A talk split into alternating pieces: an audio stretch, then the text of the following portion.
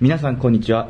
株式会社工藤研の熊倉です、えー本日は斉藤さんがお休みのため私が代わりに治療院系のヒントをお送りしていきたいと思います、えーそれでは工藤さんよろしくお願いいたします。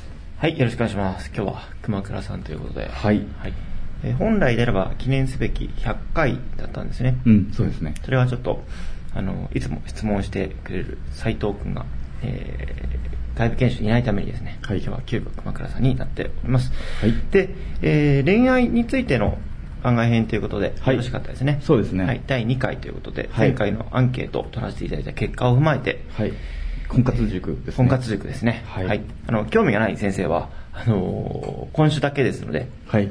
またアンケートを貼っておきますので、また良ければ、またもう1回、2回、3回とはい。あるかもしれませんが、うん。やはり経営のヒントだけにね、あのー恋愛のヒントではないので、はい。はい。あの関係ないって言うと関係ないので、はい。あのまあ、アンケートを取りながら、えー配信していきたいと思いますね。はい。はい。で、アンケートの結果、どんな感じだったですか？はい、えっ、と、2週間前ですかね、はい。えっとアンケートを取りまして、はい。まあ、あの男性が80%、はい。で女性が20%という回答になりました。ほうほうで意外だったのが、えっと、20代から30代の先生っていうのが3割ぐらいしかいなくてですね、はい半分が40代の先生という結果になりました。うん。それでですね、まあ、今後もこの工藤さんの婚活塾に興味があるとうん答えていただいた方は8割以上に及びましたね。うんはい。で圧倒的に多かった意見としましてはその工藤さんが学ばれた恋愛テクニックの事例をいくつか紹介してほしいですテクニックですか？テクニックあとですね、あのやはり治療家っていうのは出会いが少ないですと。あ。うん。なのであの工藤研でぜひ治療家同士の合コンを企画してくださいと。方向ですか？はい、うん。いう意見もありまして、はい。まあ、あとはそうですね工藤さんがより身近な存在になりましたと。ぜひパート2を期待していますということでした。ありがとうございます。はい。はい。まあ、テクニックとはい。いうものは、まあ、はっきり言って本読めば書いてあることですし、うん。まあ、大事なことは、まあ、良き伴侶、うん。まあ、結婚ということを前提にする。もしくは、えー今いるパートナーとうん。より良い関係を、えー築くためににもつながると思うので、うん。えーまずはその、えー出会い、良きパートナーを伴侶するっていうところから、はい。ちょっと解説していきたいなと思うんですけど、うん。まあ、僕も相当あの悩んだ時期もありましたし、うん。えーアンケートにも記載があったと思うんです。非常にこう勉強した分野でもありまして、もちろんマーケティング、えーというものに人生の主眼を置いて生きてきたわけですけども、やはり2番目何かってこういった恋愛というかその良き伴侶とか、うん。僕もなんかこう幸せな家庭像に憧れるタイプなので、どちらかというと、うんまあ、うん幸せな家庭生活があった上で、やっぱり人間というのはこう、えー最大の幸福感を、えー得られるんじゃないかっていうような、うん。えー考え方のもとを、まあ、えーここまで来ているので、まあ、すごく勉強したんです。まあ、その、僕が実践してきたとか、僕はいろんなことを勉強してきて、周りを見てきた中で、えー伝えられることとして、えー伝えていきたいんですけども、うんまあその、多くの先生、まあ20代の先生少ない、もしくは40代、30代、40代の先生も多いと思うんですけども、はいまあ出会いがない、えーっていうのは、まあ前回そのね、お話もさせていただいたんですけども、まず売り上げをしっかり上げると。はいそのためにまずマーケティングをやりましょうと。うんマーケティングとか、えー売り上げ。で、まあ、うちの販売させていただいているその教材なんかのアンケート結果を見ると、やっぱり主義な先主義が大好きな先生、はい。主義に傾倒しきってる先生っていうのは、うんどちらかというと売り上げが、えー経営をに興味ある先生に比べるとやっぱり低い傾向が、うん。えー強いんですね。はい。うん。で、経営が好きな、マーケティングとかをしっかり勉強されている先生は、売上高としたら、やはり、あの、主義に傾倒していらっしゃるうん。先生よりも高いんですね。うんうん。うん。それをもう、顕著に現れているので、はい。やはり、えー治療家である以上、主義に興味があって、うん。えーその分野を突き詰めたいという気持ちがあるんですけども、まずこの出会いにも通ずるんですけども、うん。まず売り上げを上げるっていう視点で見ると、はい。マーケティングだったり、その後ろの仕組みですね、うん。あの、院内の仕組みだったり、施設の見せ方だったり、うん。まあ普段メールマガジンだったり、はい。教材で様々お伝えさせていただいているようなことをしっかりとやって、売り上げを上げるっていうことをまず、そこから売り上げが上がった売り上げで、えー時間のゆとりを作るために、うんえー休みの日を増やすとか、はい早く切り上げる時を作るとか、うんその売り上げがなかった、上がった中から自分にちょっと多めに配分して、そこで出会いのためにそういったお金を使っていくとか、うん。えーそういったことで、まずベースとしては自分が経済的に豊かになる。その豊かになったのは、まあ男性であればやっぱり本能的に自信につながっていくし、うんまあそれはあの女性から見ても、その、まあ経済的に安定しているってことはやっぱり生物として魅力的に見えるので、うんまず、えー第一歩として、恋愛の第一歩として、まあ賛否両論あるかもしれませんけども、まず、えーマーケティングをしっかり覚えて売り上げを上げるっていうこと、うんそしてある程度な、えーまあ、経済的な面も豊かにしていくってことが大前提ということですね。うん。うん。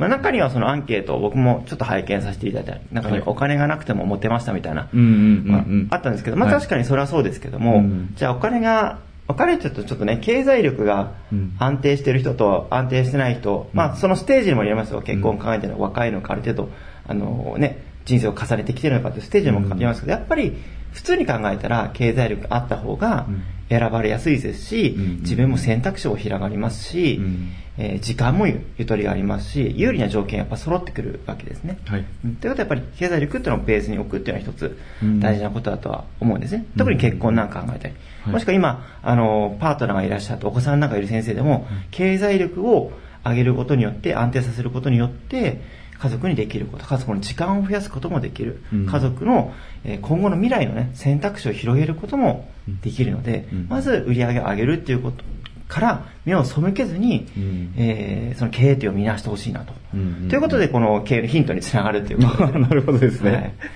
だいぶね、前置きが長くなりましたけども、はいまあ大事なことはまず出会い、いいパートナーにうん。出会うためには、まず出会いの数ですね。数。はい。うんうん良きパートナーに巡り合うために出会いの数っていうことはまず必要なんですね。うん結局、これはあるある意味マーケティングである意味セールスであるので、はいじゃあ治療院も全く同じですよね。たくさんの見込み客と会って、うんえーたくさん自分の施術、この施術が良ければ、えー良いほどやっぱりリピートする可能性もありますし、うんファンになってくれて経営が安定する可能性もどんどん上がっていくんですけども、うん大事なことはたくさんの関数を獲得するということですね。うん。う。うんん、全く同じで恋愛も、えーたくさんの、えー見込み客、見込み患者さん、治療院で言うと、うん。はい。えー自分のパートナーになりそうな人、うん。えー例えば男性であれば、えー適齢期の女性ですよね、うん。ある程度年代層って限られてると思うんですよ。女性であればやっぱり20歳くらいから、うん。ねえー上でも35とか、はい。高くても40くらいがやっぱり結構適齢期っていううん。層になってくるので、はい。この年代の女性の中で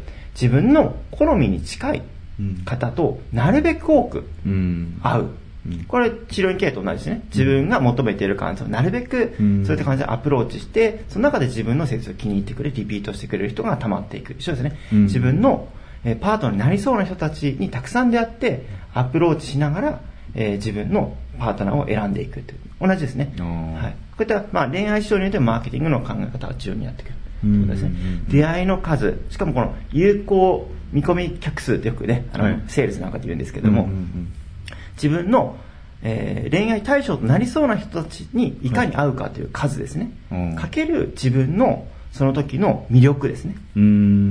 で、この魅力っていうのが、はいまあ僕の考え方の中では条件と、はいまあ外見と外見まあコミュニケーション力、まあうんこの3つが分かりやすいんじゃないかって分類してるんですけども、うん。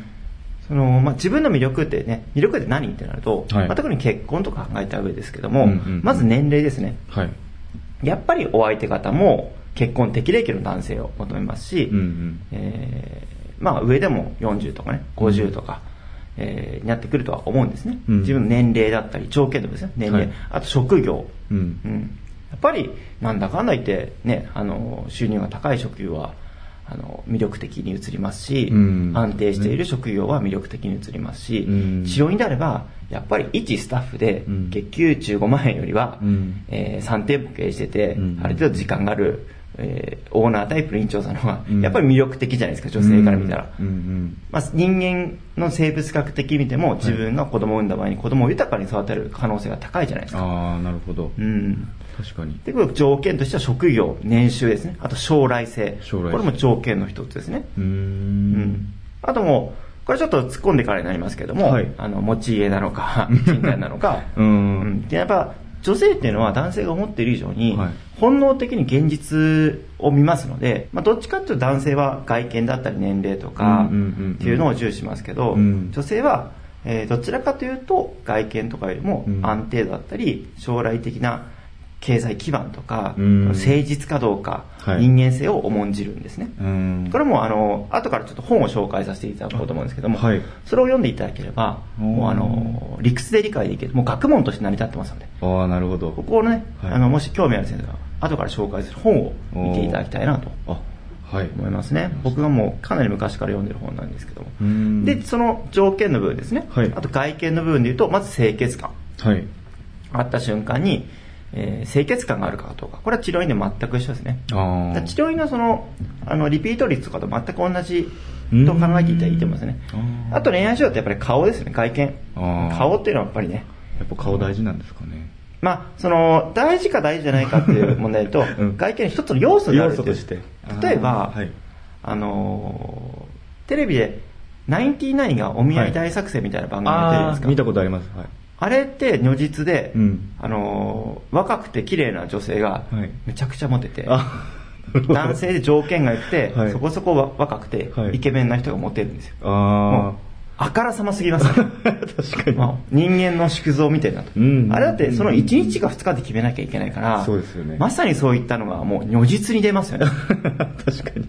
やっぱりその顔とか経済力とか言うとちょっとそのね、そんなんじゃ人間は判断できないよという意見もあるんですけども、うんそういうのが一要素として強い要素としてあるよという程度でね、認識、そこから目を背けてはいけないよと。うんうんううん。ん。だったらその外見的にちょっとね、あの、自信がない先生をどうするのかって他の部分で補えばいいですしあ、この部分。治療院経営と同じように立地が悪ければ他の部分で補わなきゃいけないですし、コミュニケーションが下手な先生は他の部分で伸ばさなきゃいけないですし。自分の、まず一番大事なことは、その自分の実力を正確に見るってことなんですよ。恋愛指導においても。脚色せずに。これ治療院経営と全く同じですね。はあ。今実自分は恋愛市場においてどういった位置づけなのか、うんどういった価値を持っているのか、うん治療院経営でいうとえ治療院経営という市場でうん。どういった力を持っていて、どういった評価なのかということを客観的に見るとうん。いうことですね。その経営を繁盛するという目的においてですよ。うん。はい。同じですね、うんうん。外見、えー外見の清潔感顔、うん。えーあとは服装ですね。やっぱりこう、うん、おしゃれなはい。清潔感のある服装、うんうんうん。毛玉だらけのセーター着てたらちょっと大丈夫かなってなっちゃうわけじゃないですか。はい。うん、やっぱりこの服装っていうのも、うん。あの初対面でやっぱり重要ですよね。うん治療院系で言うと言ったらしわしわの汚いこうねうん。白衣着てる先生よりも、はい。ピリッとした毎日洗って、うん。アイロンのりがかかったようなピシッとした感じのうん。綺麗な服を着ている、えーね、あの設着を着ている、うん。えーなんていうの？あの白衣白衣を着ているうん。先生の方がやっぱり印象がいいじゃないですか、そういった意味では服装も重要ですよね、うん別に高いものを着ろってわけじゃないですよね。うん、外見的にしっかりと、えーまあ、常識のある格好をするとうん。いうことですよね。でこれはあの相手方との相性にもなってきますのでやっぱりこう、なんてなんていうんですかねこうヒップホップストリート系はい。なんかこう帽子斜めに、はい。あのアーティストでビッグバンみたいなこう、はいはいはい。ラッパーみたいなラッパーみたいな。感じの服装をしてると、はい。そういう服装が好きな女性が来ますし。うん、やっぱり癖のある格好をしてるとその癖のある外見に惹かれる女性がやっぱり着る可能性は高くきますなりますのでうん。そういった意味では服装もやっぱり重要ですね一番、うんうんあのーベーシックな、うん。あのビジネスカジュアル的なねやっぱシャツ着て、はいうんうん。まあ、ジーパンも綺麗なジーパン履くとか、うん。あのチノパン履くとか、うんうん。ツルツルした履くとか、うん。あの無難な格好ではいいと思うんですけどね。うん、特にその初対面の段階は、はい。そうですね、うーん。う。ん、あとは体型スタイルですね。はい。できればやっぱりあの女性だって男性だってうん。スリムで、そうですね。まあ、好みはありますけどね、うん。スリムで。できればある程度筋肉質で、うん。お腹も出てなくて、まあ、身長もねそれなりにあってっていう。理想ですからやっぱ人の本能に組み込まれてるものですから、うんうんうん。人外見じゃないと意見も、まあまあそうですね。あるんですけども一つの要素として,、要素として。うん、そういう要素があるという目を背けてはいけないということですね、うん。うん。白い経営でいうとい駅から近いか近くないかどっちか言ったら近い方がいいに決まってるじゃないですか、はい。どう考えても、うん。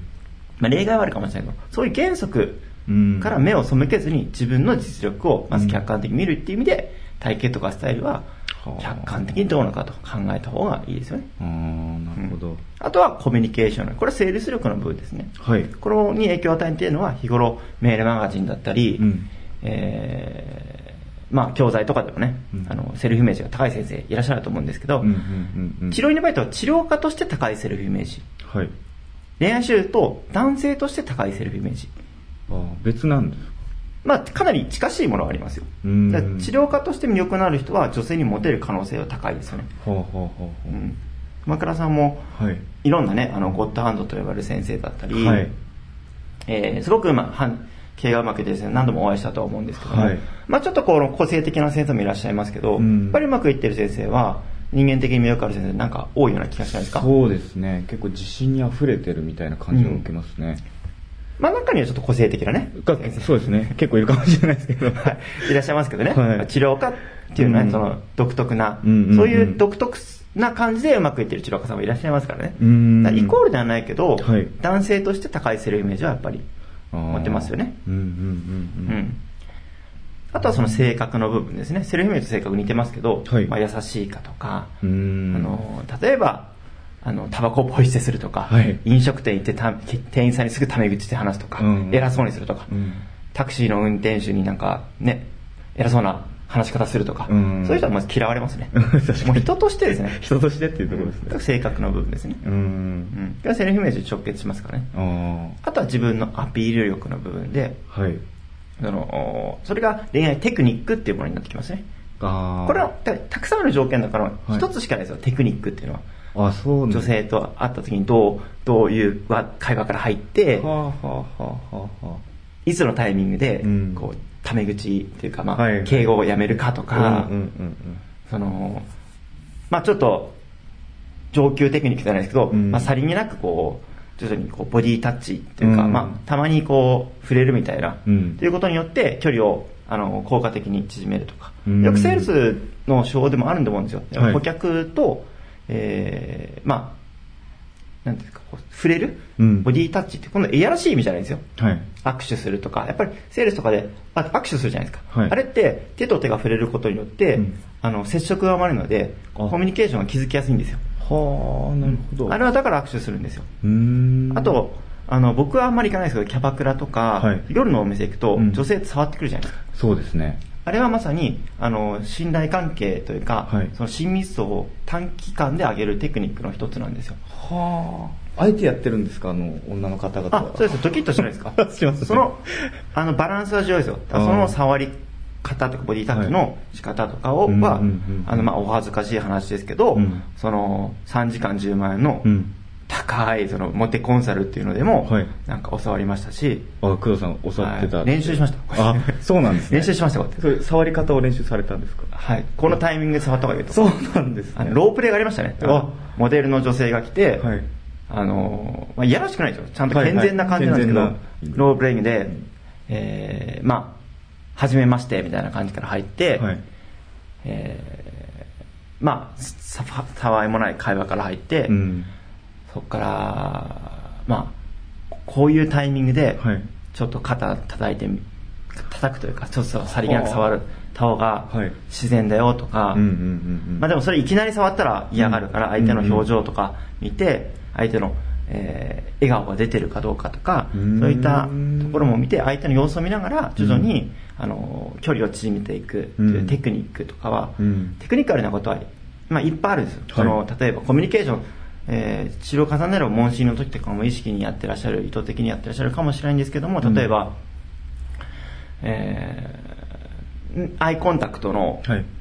その具合とかずーっと目見てたら気持ち悪いですし、うんうんうんどれくらいで目を視線をそらすかとか、うん。うんあとはそのうん。傾聴の仕方ううなずきとかオウム返しとか、うんうんうん。あの要は人としてのコミュニケーションの基本ですよね。あーうん。うんあとはその例えばえパーティーとかはい。何かしらあった時に、食事会とかあったら席に座ってますけど、はい。立ってあった時にあまりに近いと、うん。あのやっぱりちょっとね何この人近いってなっちゃいますよね、うんうんうんうんうんそういう時にはちょっと正面よりもちょっとそれて座る。これも治療家さんのテクニックあの問診テクニックにあると思うんです。真向かいで人は目と目であの対峙すると緊張してしまうので、はいうん。ちょっとずらしてうん。話しかけた方がいいとか、はあなるほど。はい。座る位置一つでちょっと変わってくるって感じなんですね。まあ、座る位置、そうですね、その、以前のメルマガで多分そういったのに触れた回があると思うので、うーん。メルマガバックナンバーを見ていただくと、もしかしたら探し出せるかもしれないですね。ああなるほど。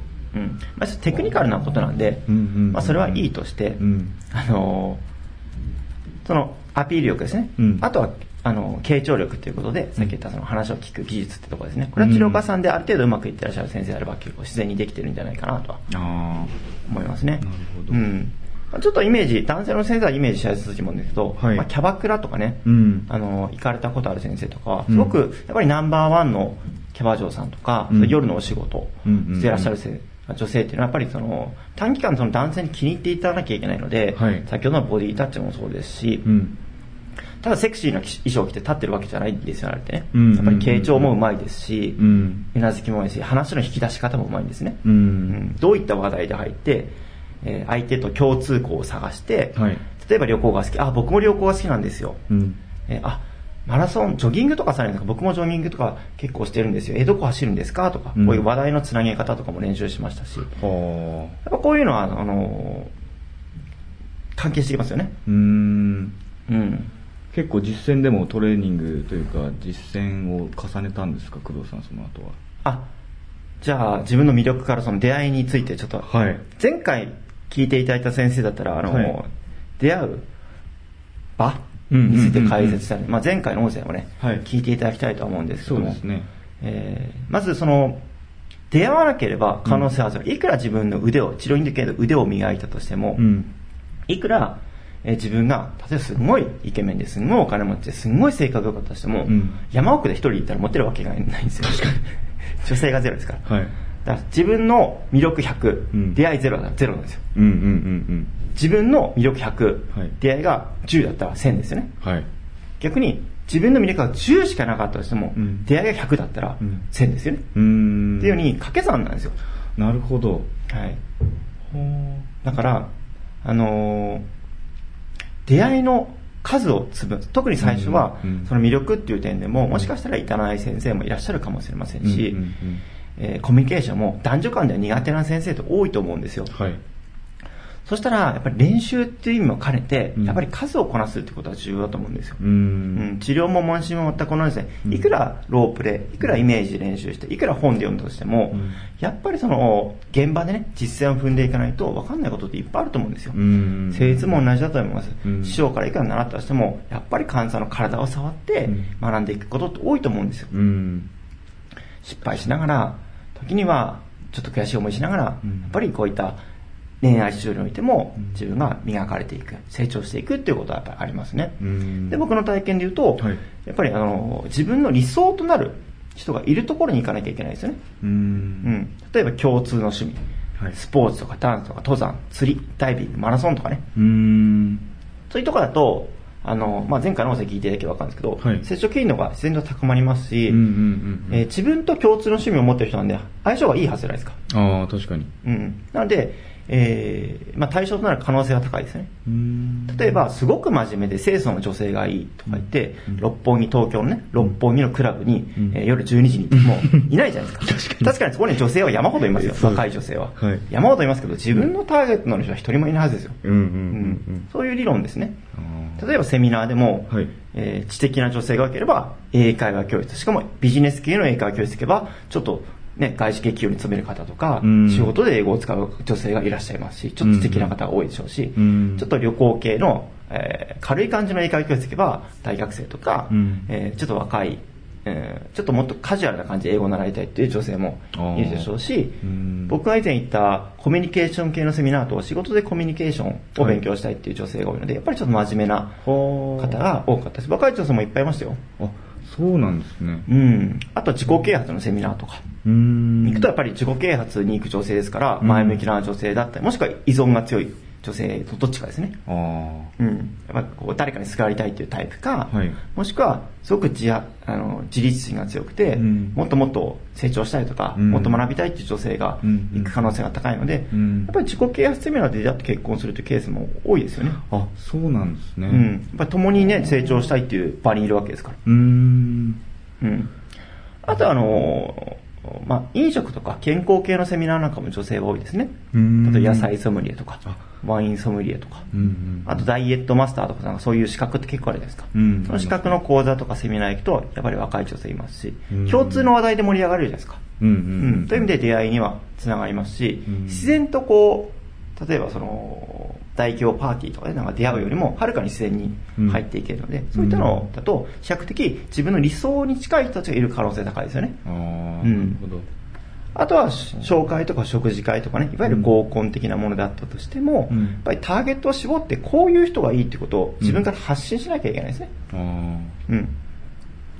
あとパーティーとか行くと、出会い系会、東京、大阪であれば出会い系の会社って今いっぱいありますので、はいまあ、前回の音声で触れましたけども、うんうんそういったところに行くと、まあ、それぞれのパーティーで、えーえーまあ、テーマがありますよね。マチコンとかもありますよね。はいはいそういったのに行くときも、テーマを見て自分のターゲットになるような女性がいるかどうか、男性がいるかどうかっていうことを意識してうん行かれるといいんじゃないかなと思いますね。うんあと同窓会とかね。ああ、いいですね。あとは、あのー院長さんとか、自分で、えー、院をやってる先生であれば、起業家のはい。パーティーとかもありますので、うん起業家のパーティー行ったら起業家の女性、数は少ないけどいますので、うんうん。まあちょっと起業家の女性は気が強い方が多いので、うー。うんんまあそういう方が好きっていう人は、むしろそういうのに行けば。いる可能性が高いですよね。うんうんうん大事なことは、うん。はい。有効見込み客数、つまり、はい自分の、えー、伴侶、良き伴侶となる可能性が高い人たちがいる場にたくさん出向くってことですね。そこに行くってことです。そいそこでの時間を増やすってこと。うんそして、と同時に自分の魅力を上げるってことですね。はうん。はい。で、その上で一番大事なのは本の紹介に入るんだけど、あ。あ、はい。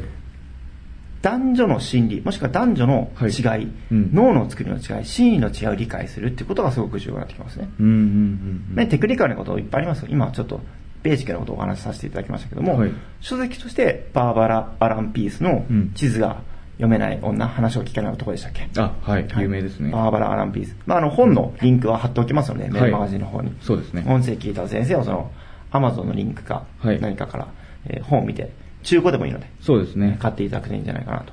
1円ですね、中古。はい、中古1円ですから。まあ、あの、送料かかってね、多分100円とか200円だと思うんで、はいはいぜひ買っていただければそうです。バーバラ・アラン・ピースのシリーズが3冊か4冊くらいあると思うんで、はい。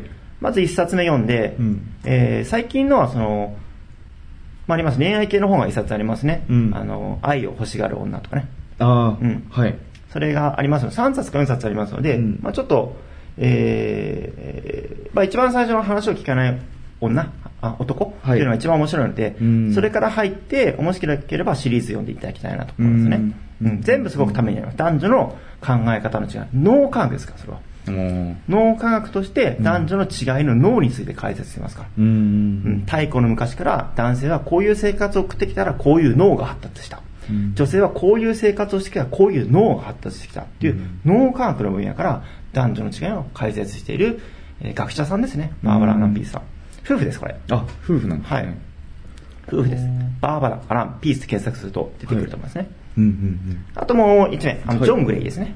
うん。はい、ジョン・グレイ。ジョン・グレイさん。これはあの、はい心理、心理学の方ですね。うん。あの、男女の違い。話じゃなくてね、えーそれは、男性、女性は火星から来た、あ女性は金星から来たとか、そういう感じですよね。はい、えっと、今見たら男は火星から、女は金星から。はい。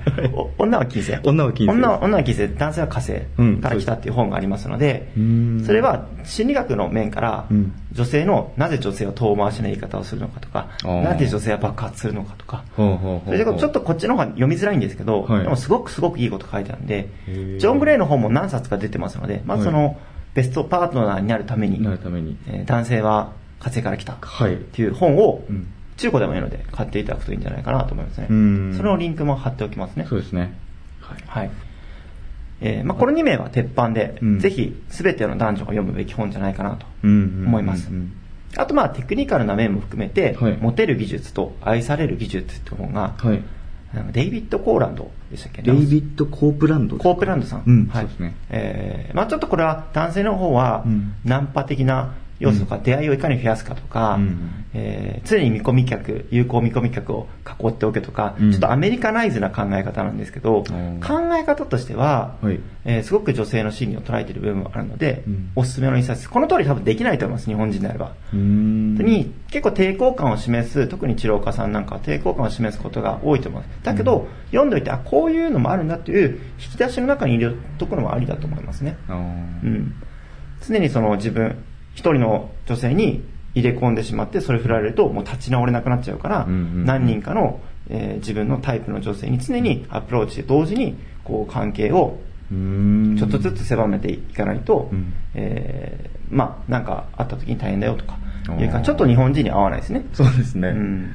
はまあそういう考え方の方なんで、うん。愛されるゲージもちょこっと読みましたけど、それは男性をいかにコントロールするかとか、うん。男性に自分をだけ愛してもらう。やっぱり男性っていうのはできれば、あの、本能的にはたくさんの女性と関係を持ちたいという本能。うん女性は一人のできれば安定した男性に愛されたいという本能が。うんこれはもう、先ほどのバラバーバラ・アラン・ピースと、はいえジョン・グレイを読んでいただければ、もう、はあ学問的に理解できますから。はあこの2冊ぜひ読んでいただきたい。あー面白そうですね。あと、マーケティングが好きな先生は、はい MBA 式恋愛うん。なんか講座みたいなのありますよね。MBA 恋愛戦略、恋愛戦略。これはマーケティング。グの視点で書かれてて、うんあの、まあ、マーケティングの、例えば、ランチェスターとか、はいなんかいろんな法則があるのを恋愛に応用して書いてるね。まあ、ちょっとこう、うん理屈っぽいのが好きっていう先生はそれもさらっと読むと、うんなかなか実行に移せないと思うんですけど、うんうん僕も読んだ、読みましたね。はうい。ん最強のマーケティング理論で解く彼女獲得の仕組みと方法ってそうですね。これ女性が見てもね、あの、同じなんで、理論としてね。うーん。まあ、こういうのをね、まずこの2冊、バーバラ・アラン・ピースとジョン・グレーバー。はい。で、大事なことは、うん。あの、すべてに続くけど、はい。自分の理想とするうん。パートナーの理想像を明確にしておくってことなんですよ。うーん。だから、はい。自分は、でも僕はもう、だから、こういう人と結婚したいってリストを持ってるわけですよ。うんすでに明文化されてるわけですよ。はあはあはあちょっと言うと恥ずかしいのに言わないですけど、そうですね年齢はこれくらい。うん外見はこういう感じ。芸能人で言うとこういう感じ。理想ですからね。うん書くのは自由ですよ。ですね性格はこんな感じ。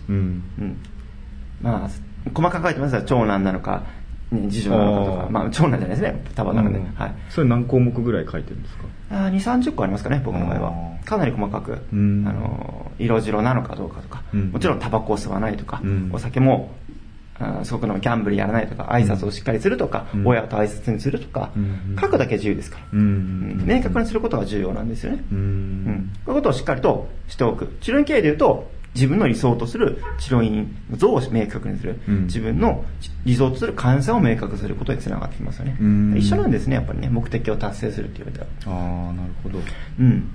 で、えー、例えばそうですね、健康面に気を使ってるとか、うんできれば英会話を多少話せる人がいいとか、そういったことを細かく書いておくんですね。うんそうするとやっぱりこの焦点がぶれませんので、うんえー自分が先ほど言ったえ行きたいパーティーとか、行くべき、えーサークル活動とか、はい。行くべきセミナーとかが見えてきますよ。はあなるほど。ターゲットが明確じゃないと、うん。行動がなかなかまとえたことができないじゃないですか。定まらないんですね。うん、まずここすごく重要ですね。